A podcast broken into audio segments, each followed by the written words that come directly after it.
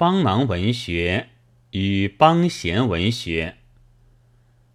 我4、5年未到这边，对于这边情形不甚熟悉。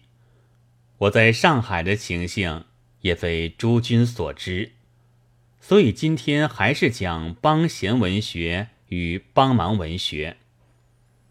这当怎么讲？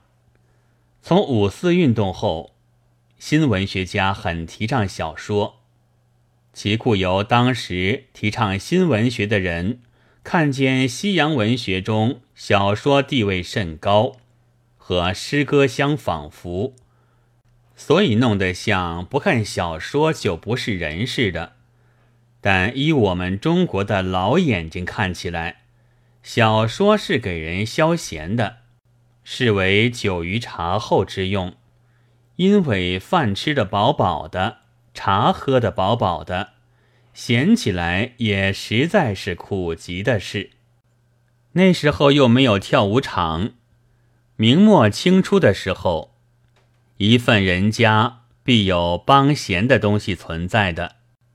那些会念书、会下棋、会画画的人，陪主人念念书、下下棋、画几笔画，这叫做帮闲，也就是篾片。所以帮闲文学又名篾片文学，小说就做着篾片的职务。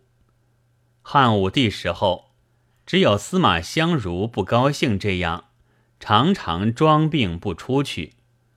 至于究竟为什么装病，我可不知道。倘说他反对皇帝是为了卢布，我想大概是不会的，因为那个时候还没有卢布。大凡要亡国的时候，皇帝无事，臣子谈谈女人，谈谈酒，像六朝的南朝开国的时候，这些人便做诏令，做敕，做宣言，做电报，做所谓煌煌大文。主人一到第二代就不忙了，于是臣子就帮闲，所以帮闲文学实在就是帮忙文学。中国文学从我看起来可以分为2大类：一、郎庙文学，这就是已经走进主人家中，非帮主人的忙就得帮主人的闲。与这相对的是2、山林文学，唐诗即有此2种。如果用现代化讲起来，是在朝和下野。后面这一种虽然暂时无忙可帮，无闲可帮，但身在山林而心存畏怯。如果既不能帮忙又不能帮闲，那么心里就甚是悲哀了。中国是隐士和官僚最接近的，那时很有被聘的希望，一被聘即为之征军，开当铺卖糖葫芦是不会被征的。我曾经听说有人做世界文学史，称中国文学为官僚文学，看起来实在也不错。一方面固然由于文字难，一般人受教育少，不能做文章，但在另一方面看起来，中国文学和官僚也实在接近，现在大概也如此，唯方法巧妙的多了，竟至于看不出来。今日中国最巧妙的有所谓为艺术而艺术派，这一派在5四运动时代却是革命的，因为当时是向文以载道说进攻的，但是现在却连反抗性都没有了。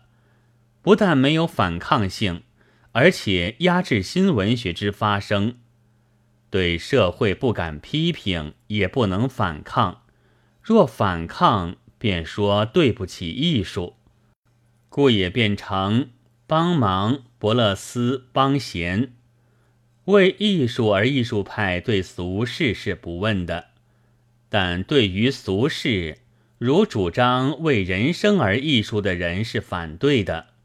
例如现代评论派，他们反对骂人，但有人骂他们，他们也是要骂的。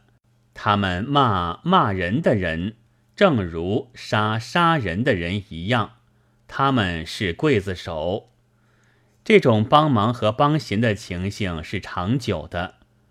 我并不劝人立刻把中国的文物都抛弃了，因为不看这些就没有东西看。不帮忙也不帮闲的文学真也太不多。现在做文章的人们几乎都是帮闲帮忙的人物。有人说文学家是很高尚的，我却不相信，与吃饭问题无关。不过我又以为文学与吃饭问题有关也不打紧，只要能比较的不帮忙不帮闲就好。